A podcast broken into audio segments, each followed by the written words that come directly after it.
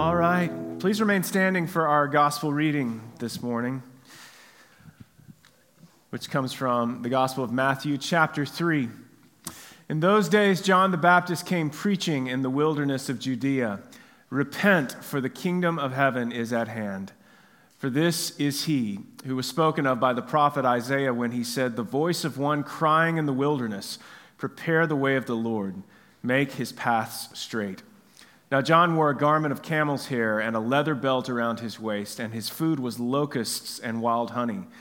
Then Jerusalem and all Judea and all the region around the Jordan were going out to him, and they were baptized by him in the river Jordan, confessing their sins.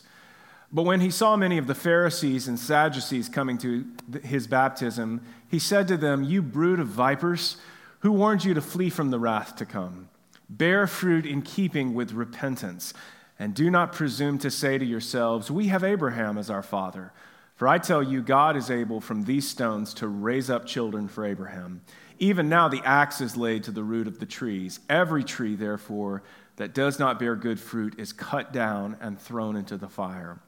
I baptize you with water for repentance, but he who is coming after me is mightier than I, whose sandals I am not worthy to carry. He will baptize you with the Holy Spirit and fire. His winnowing fork is in his hand, and he will clear his threshing floor and gather his wheat into the barn. But the chaff he will burn with unquenchable fire. And this is the word of the Lord. Thanks be to God. Please be seated, and we're going to dismiss our kids this morning to their breakout group.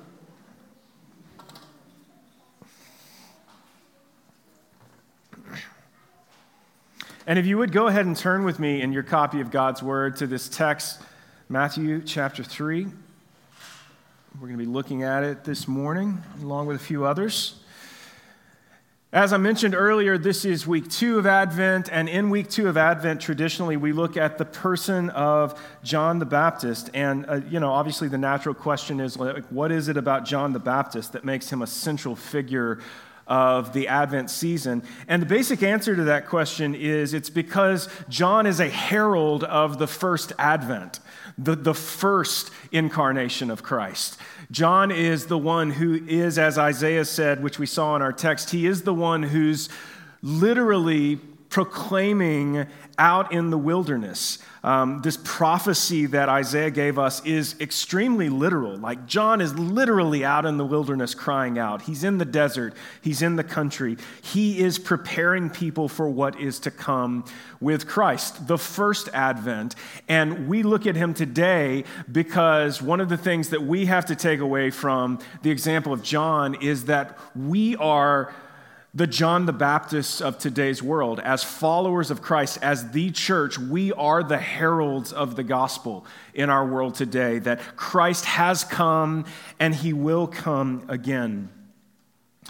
You know, we don't know a great deal about John. Uh, much like Jesus, the Bible gives us prophecy concerning his birth. Uh, we read this morning uh, from Luke's gospel uh, sort of a prayer that, or a, a, word of praise that John's father, Zechariah, proclaimed. Zechariah was a priest in the temple, and if you remember the story, he's visited by the angel Gabriel. He's told of what is going to happen, but he, he doesn't buy it even though there's an angel standing in front of him. He doesn't fully believe, and so he's rendered um, unable to speak for an extended period of time um, until eventually uh, he is able to speak again, and John, his son, is born. So we know John the Baptist was born. We know he is somehow a relative of Jesus, even though that's not entirely clear um, what kind of relative he is. Sometimes Mary is described as a cousin of Elizabeth, John's mother. Um, some translations simply render that word as relative. So, are they first cousins? Are they, are they related in some other way? That's not entirely clear to us. Um, like Jesus, we know virtually nothing about his childhood or how he came to be the man that we meet in our text today. What drove John out into the wilderness? Why was he baptizing people? Uh, there are many questions that we have. Notice in today's text, we get a sketch of his appearance uh, garment of camel's hair, leather belt, eating locusts and wild honey. Uh, and I don't know about you guys, but as a kid growing up in the church, whenever John's appearance was talked about, uh, I, I, like I felt like he was presented as he's this weirdo. Like he's this strange guy who's out there in the wilderness. He's dressed funny. He's eating funny food. He's eating bugs. And, and, and I felt like as a kid, that was just the way he was kind of presented to me. He's just this weird dude who's out in the wilderness. Um, but that's not entirely true. Like, and this is far removed from our culture and our experience, but the reality was that John was simply a desert dweller, right? Like he was wearing the clothing and he had the diet that would have been characteristic of anybody who was living sort of a nomadic existence out in the wilderness. So I don't think the intention here is necessarily to paint him as like a a weird guy or a strange person, but maybe more to paint him as like an authentic person like as a, as a real person, or, or maybe even as an ascetic person, like as somebody who has um, completely uh, refrained from all material indulgences. Like he is somebody who is living, he's an original minimalist, right? He's living simply out in the wilderness. It's also possible that John was what was known as an Essene. Uh, the Essenes were a Jewish religious group at this time that were pretty large. They were probably third in size in relation to the Pharisees and the Sadducees who are mentioned in the text today. Um, but the Essenes lived an almost like monastic existence. They lived communally. Uh, it's believed many of them were celibates. Uh, they seemed to live ascetic, uh, ascetic existences, like I mentioned a minute ago. Um, but interestingly, they're not mentioned in the New Testament. We don't see them in the pages of Scripture. Instead, we learn about them from the first century Jewish historian Josephus who tells us about the Essenes. And in the late 1940s, a treasure trove of Essene documents were found that we know today as the Dead Sea Scrolls. And so they were curators of what we think of as the Old Testament. They were curators of the scriptures, and they held them in high esteem, and they went to great lengths to preserve them.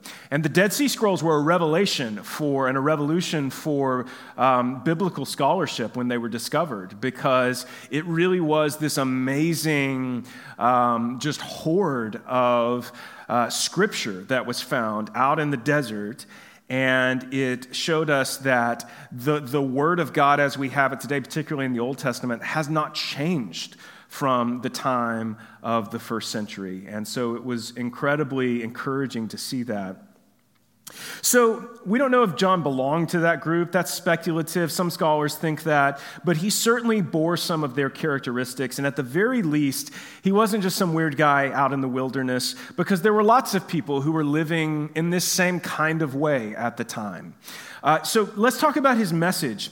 Uh, his message, as we see in today's text, was a message of repentance. And what he says is his baptism was a baptism of repentance. And we need to take note of the fact that his basic, his basic announcement was repent. This is in verse 1 repent, for the kingdom of heaven is at hand. And this was also Jesus's basic message and was the basic message that Jesus sent out his disciples to proclaim later in the pages of the Gospels. Repent, for the kingdom of heaven is at hand. And yet, repentance is not a word that we use a lot today in the church. I think it feels old fashioned to us in some way. Um, I think there was maybe a time in American Christianity where it was a more frequently used term in the church. In today's world, we tend to talk more about things like belief and faith, which I think have more uh, maybe positive connotations to us, rather than repentance, which may conjure up more of like a hellfire brimstone era. It may seem more negative to us. But we cannot avoid repentance if we're reading the scripture faithfully, because this is at the core of the appeal that John the Baptist made to the world around him. It's at the core of the appeal that Jesus made to the world. It's at the core of the appeal that the apostles made to the world. From the very beginning of the New Testament, this is what followers of God have been calling people to. In, in Mark's gospel in chapter 1, it says after John was arrested, because John is eventually arrested for what he's doing, it says after that happened, Jesus came into Galilee proclaiming the gospel of God and saying, The time is fulfilled, the kingdom of God is at hand, repent and believe in the gospel. Repent and believe in the good news. In Matthew 4, later from our text today, we get basically the same thing. From that time, it says, that time being the time that John was arrested, from that time, Jesus began to preach, saying, Repent, for the kingdom of heaven is, hand, is at hand. So, in many ways, it's as if Jesus picked up John's message and, and, and not only says, Repent and believe, but, but he says, The time is fulfilled. Like, I am here. The kingdom of God has come near. The kingdom of heaven is at hand because I am here, because God incarnate is standing before you. It's not just Jesus, as we said. Peter, on the day of Pentecost, preaches to the gathered crowd of thousands, and he proclaims the gospel of who Jesus is and what Jesus has done. And what he says in Acts 2 is Peter said to them, Repent and be baptized, every one of you, in the name of Jesus Christ for the forgiveness of your sins, and you will receive the gift of the Holy Spirit. So, this is unavoidable. Like, if we just start in Matthew and start reading, this is the message that we see people proclaiming over and over and over and over again. Paul, in writing to the church in Rome, says the same thing. James, the brother of Jesus, says the same thing. On and on. This is a central concept of the New Testament. Repentance, in the way that John means it, in the way that Jesus means it, means it, is mentioned nearly 60 times in the New Testament. So we have to ask what did John mean? What did Jesus mean when he called people to repent? Because I don't know that most of us fully understand this today. And it shows a bit of a modern disconnect and discomfort with talking about repentance. If you go back to Jesus in Mark's gospel, he yokes repentance with belief. Like these two things go together. Repentance is apparently essential. It's like an essential component to believing in the good news, to believing in this gospel that they talk about. Um, I think Jesus presents this in a way that says you can't really have one without the other. If there isn't repentance, then is there really belief? Like, do you really believe this good news if it in no way leads to anything else? If it, if it leads to no change for you in your life, no uh, reassessment of your priorities or your actions or your morals, the way in which you live, then, then is there actual belief there? Or if there isn't repentance and belief, is there really faith? And that's really an important question. And we see evidence often, especially in this part of the country, of what I would call belief without repentance. Like people who seemingly believe, who would say that they believe, but, but yet is there really transformation in their life? There are many people who claim to believe in Jesus, and I think they do to an extent. They believe in the historicity of Jesus. They believe like facts about Jesus that he was a real person, that he was the Son of God, that he was born of a virgin, that he died and rose from the dead. And so, if you were to ask them, Do you believe in Jesus? they would say yes, because they agree with facts about Jesus. Or if you were to call them to believe in Jesus, they would say, No, I already do. But they believe in Jesus in the way that I believe in Alexander the Great or in George Washington it's not a faith thing. Instead, I've accepted widely held historical facts to be true.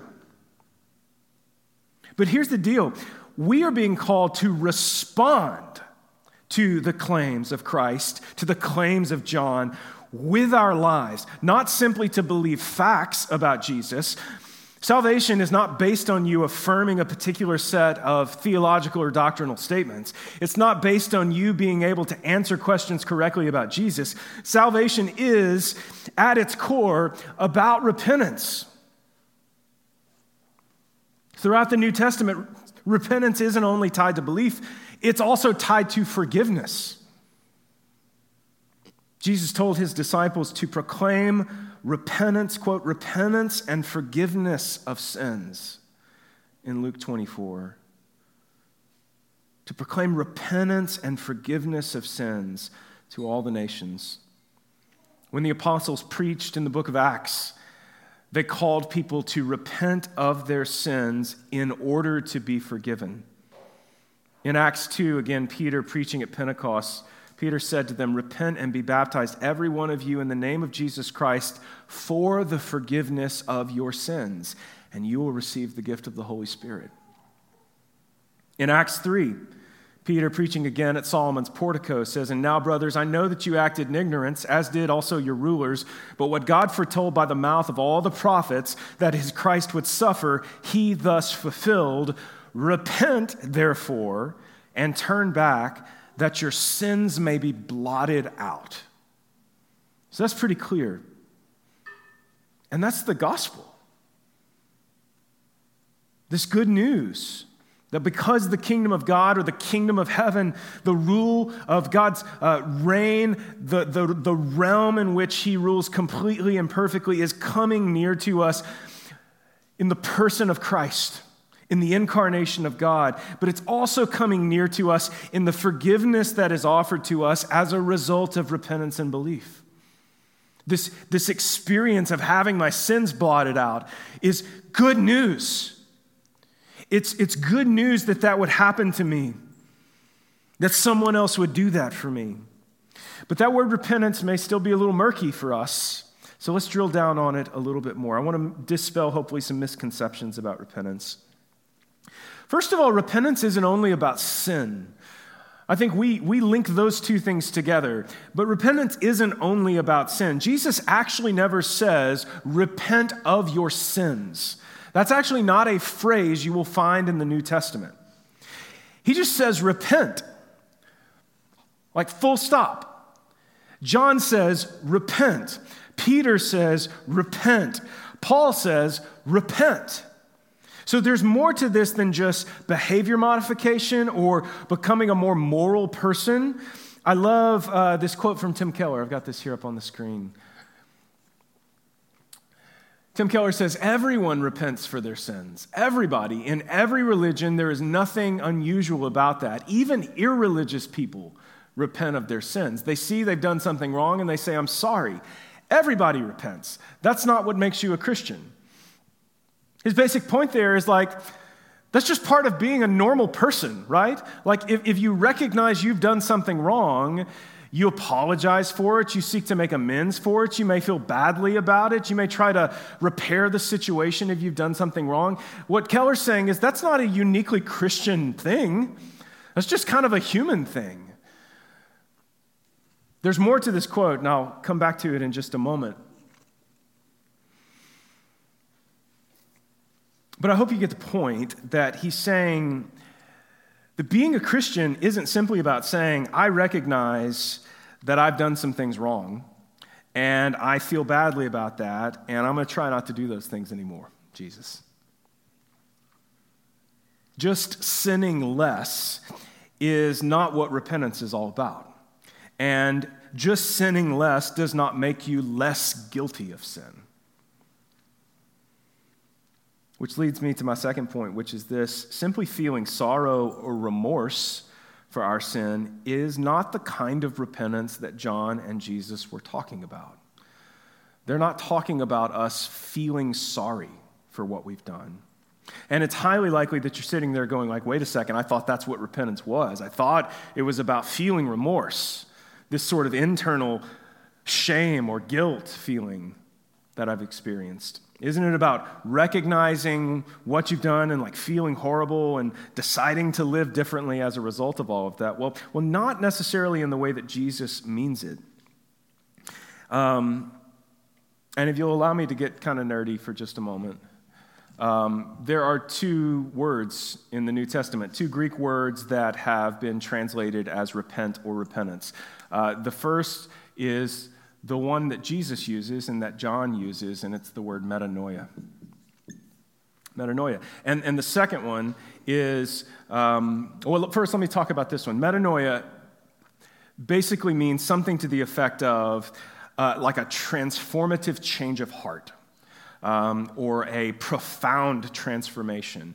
Um, sometimes it will be described as changing your mind, um, meaning that, I, hey, I, like I've, I've been doing this, but now I'm going to do this. Sometimes we'll uh, describe it as turning, as if I've been on this road and now I've like turned onto a completely different road. And so all of these analogies are, are getting at what metanoia is all about. It's like I, I was here, but now I'm here. Like something significant has happened. There's been a transformation, there's been a change, there's been a turning. Something like that is going on, and it's profound. The, the second word is metamelomai metamelomai. And, and this word is used to express painful sorrow or remorse. So maybe what we're most inclined to think of as repentance is something we also find in the New Testament, but it's just not what John and Jesus are talking about here. Uh, we find this word in Matthew 27 3 uh, in describing how Judas felt after he betrayed Christ. Uh, in fact, the King James Bible says it this way Then Judas, which had betrayed him, when he saw that he was condemned, repented himself and brought again the 30 pieces of silver to the chief priests and the elders. I think the NIV actually gets at the heart of what this means, though. When Judas, who had betrayed him, saw that Jesus was condemned, he was seized with remorse and returned the 30 pieces of silver to the chief priests and the elders. Metamelomai. He feels guilty. He feels shame for what he's done. And notice that it says he realizes he's condemned. He realizes, like, oh no, this isn't good. And, and so he takes action, I think, to try to maybe save himself, even. But it's not this. It's not profound transformation on the part of Judas. It's this I feel guilty. I feel shame for what I've done. So, this isn't describing someone who's had a transformative change of heart. This is clearly describing someone who felt sorry for what he had done. But, but that, in and of itself, isn't, as I said, the kind of repentance that Jesus and John are talking about. So, the repentance that Jesus is calling us to isn't simply to feel remorse or regret for our sin, um, even though I pray that we do right? Even though I, I pray that we feel sick over our, our own sin. Like, but, but true repentance, true metanoia, like it can come from this. And I think this is often a component of it. But it's profound transformation that we're aiming at. Let me show you uh, this passage in 2 Corinthians 7 to give you an idea of how these two words are used. This is Paul writing to the church in Corinth, and everywhere you see the word regret underlined, that's the word metamelomai. But then when you see the word repentance in bold, that's metanoia. So, so just let me read this to us and give us a sense of what we're talking about here. For even if I made you grieve with my letter, I do not regret it. I, I don't feel shame or guilt over it. Though I did regret it, for I see that the letter grieved you, though only for a while. As it is, I rejoice, not because you were grieved, but because you were grieved into metanoia, into repenting. For you felt a godly grief, so that you suffered no loss through us. So what he's saying is, is God used the way that you felt to move you towards this he used this in your life. For godly grief produces a repentance, a metanoia that leads to salvation without shame, regret, guilt. Right? This is huge. Now, now, you could easily translate that as for godly grief produces a repentance that leads to salvation without repentance. Right? Which would be super confusing. But so, so we have to make some, some like judgment calls here in translating these things. But, but hopefully you see what he's getting at here that ultimately this transformation leads us to a place where guilt and shame will ultimately become a thing of the past. Which again is incredible news, right? Verse 11 for see what earnestness this godly grief has produced in you. So something, something new is coming out of you. There's been a transformation, but also what eagerness to clear yourselves, what indignation, what fear, what longing, what zeal, what punishment. So we see fruit that has come from metanoia. You guys following me this morning? So, this is key for us. Paul is saying, I'm overjoyed that you felt terrible for your sin. And that, and that that godly grief, that God used that, um, which is different, I think, from, in some ways, the grief that Judas felt. This godly sorrow has led you to repentance. The scripture also says that God's kindness leads us to repentance. And, and I don't think that necessarily means God just acting kindly to us. I think giving us a sense of grief or sorrow or shame over our sin is a form of God extending kindness to us. In the same way that it says um, that He chastises those He loves, right? He wants to like refine us, He wants to like um, even bring hard seasons into our lives so as to grow us and mature us. And so, this godly grief led the church in Corinth, Paul says, to repentance. So, so metanoia, don't miss this, leads to salvation, Paul says. It leads to salvation, it leads to forgiveness through a transformative change of heart. So, let's go back to our quote from Tim Keller. And I'll read the first part of this to you again, and then we'll look at the very end of it.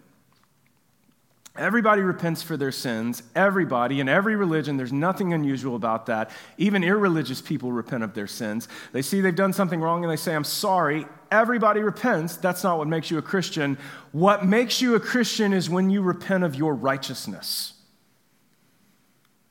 Not just the things you've done wrong, not just the things that you identify as big, big ticket sins. What, what he's saying is, is when you repent of being your own Savior, when you repent of thinking that you being a good person or a kind person or a loving person is going to do anything for you in the scheme of eternity.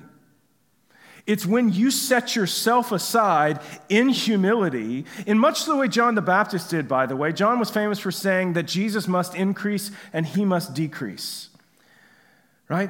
When we repent of our own ability to save ourselves and say, only Christ, only He is capable, only His body and His blood, only His righteousness. I have no righteousness of my own. I need righteousness to be given to me if I'm going to be made right before the Father. It is only when we step into that space that we truly experience, I think, profound transformation.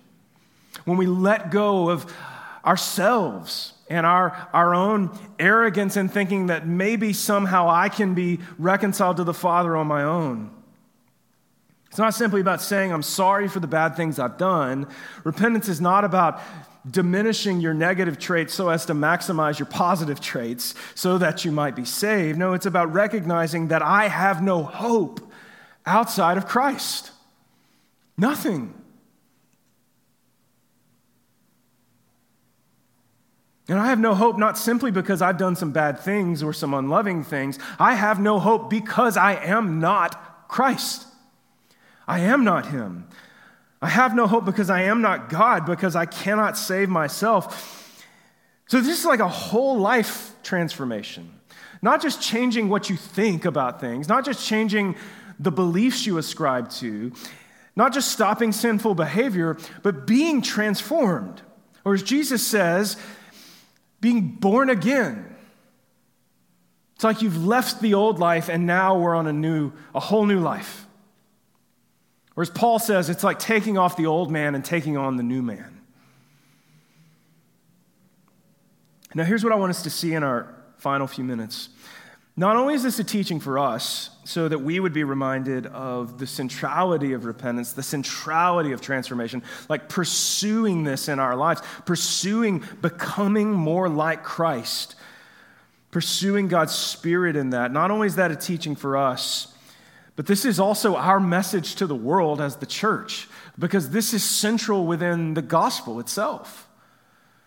That we have no hope outside of Christ, that we can't save ourselves, that we can't be good enough. I can't be sorry enough for my sin. Just as Christ came preaching and John came preaching repentance, and Paul and Peter and James came preaching repentance, so you and I are sent as ambassadors of this kingdom, this inbreaking kingdom. We are sent as ambassadors of this kingdom into our world, into our workplaces and our schools, as we talk about so often, to declare that the kingdom of heaven has come near in Christ. And everything that comes along with that message should draw us into repentance and belief. As I said earlier, we are the John the Baptists. We are the ones who have been commissioned by Christ and sent into our world, not, not just clergy or professional Christians, but all who call in the name of the Lord, all who would say, I can't save myself, and, and who have experienced profound transformation. And, and here's the thing if you've experienced profound transformation, like it is incumbent on you, according to the New Testament, to live that profound transformation in front of others and to declare that profound transformation in front of others. Not as a way of celebrating yourself because you haven't done anything, but so as to celebrate Jesus so as to point to him, so as to declare his gospel. In the same way that John heralded the first advent of Christ, we as the church are sent to herald the second advent. We're sent to declare that he's coming again. And what you do in response to that reality is the same thing that one has always done. What you call people to is the same thing we've always been called to, which is to repent and believe.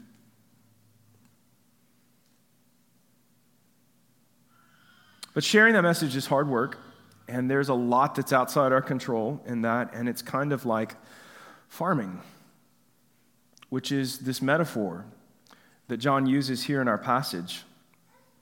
John was winsome, and yet he's blunt in his teaching, and I mean that means he spoke truth, and but yet he spoke it in a way that connected with people. It drew people in. And so notice that the last verse of our text today is just a big farming analogy. His winnowing fork is in his hand, and he will clear his threshing floor and gather his wheat into the barn. But the chaff he will burn with an unquenchable fire. This is, this is like an analogy that may not connect with us because I don't think any of us are wheat farmers, right? And yet, this was an analogy that certainly would have connected with his hearers at the time. Um, the hard part of harvesting wheat is separating the good grain itself from the trash, what's called the chaff.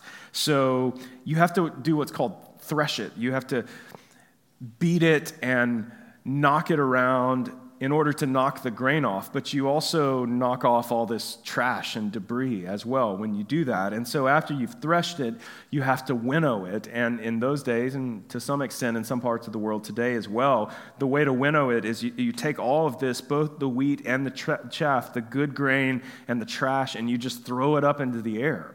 And the grain, the good grain's heavier than the trash, and so it falls back down to the ground.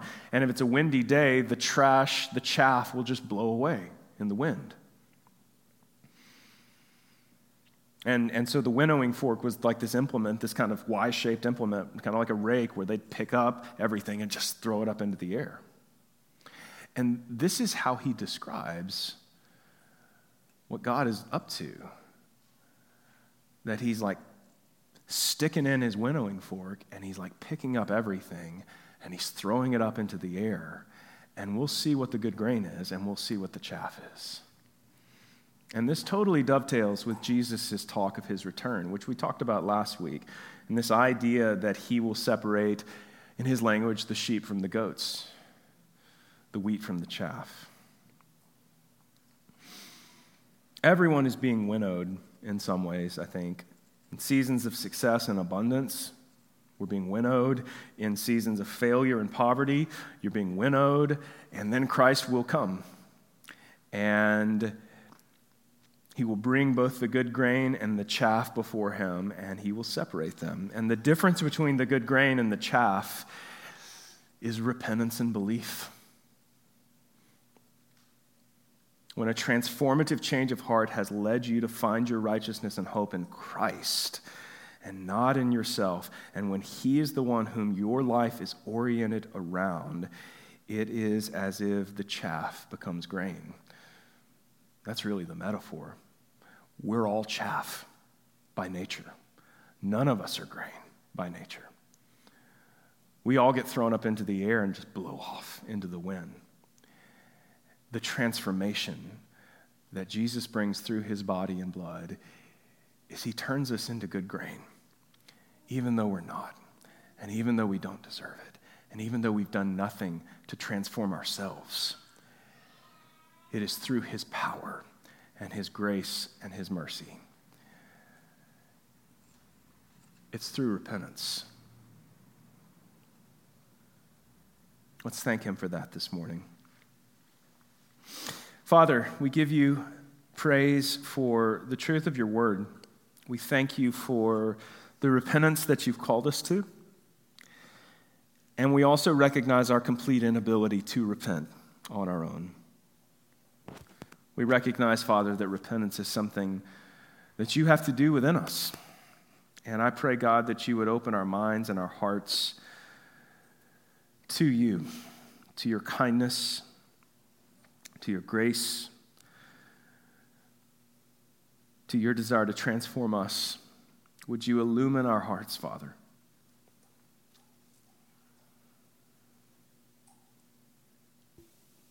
And may we be people who truly repent, not just of our sins, but who truly repent of our righteousness.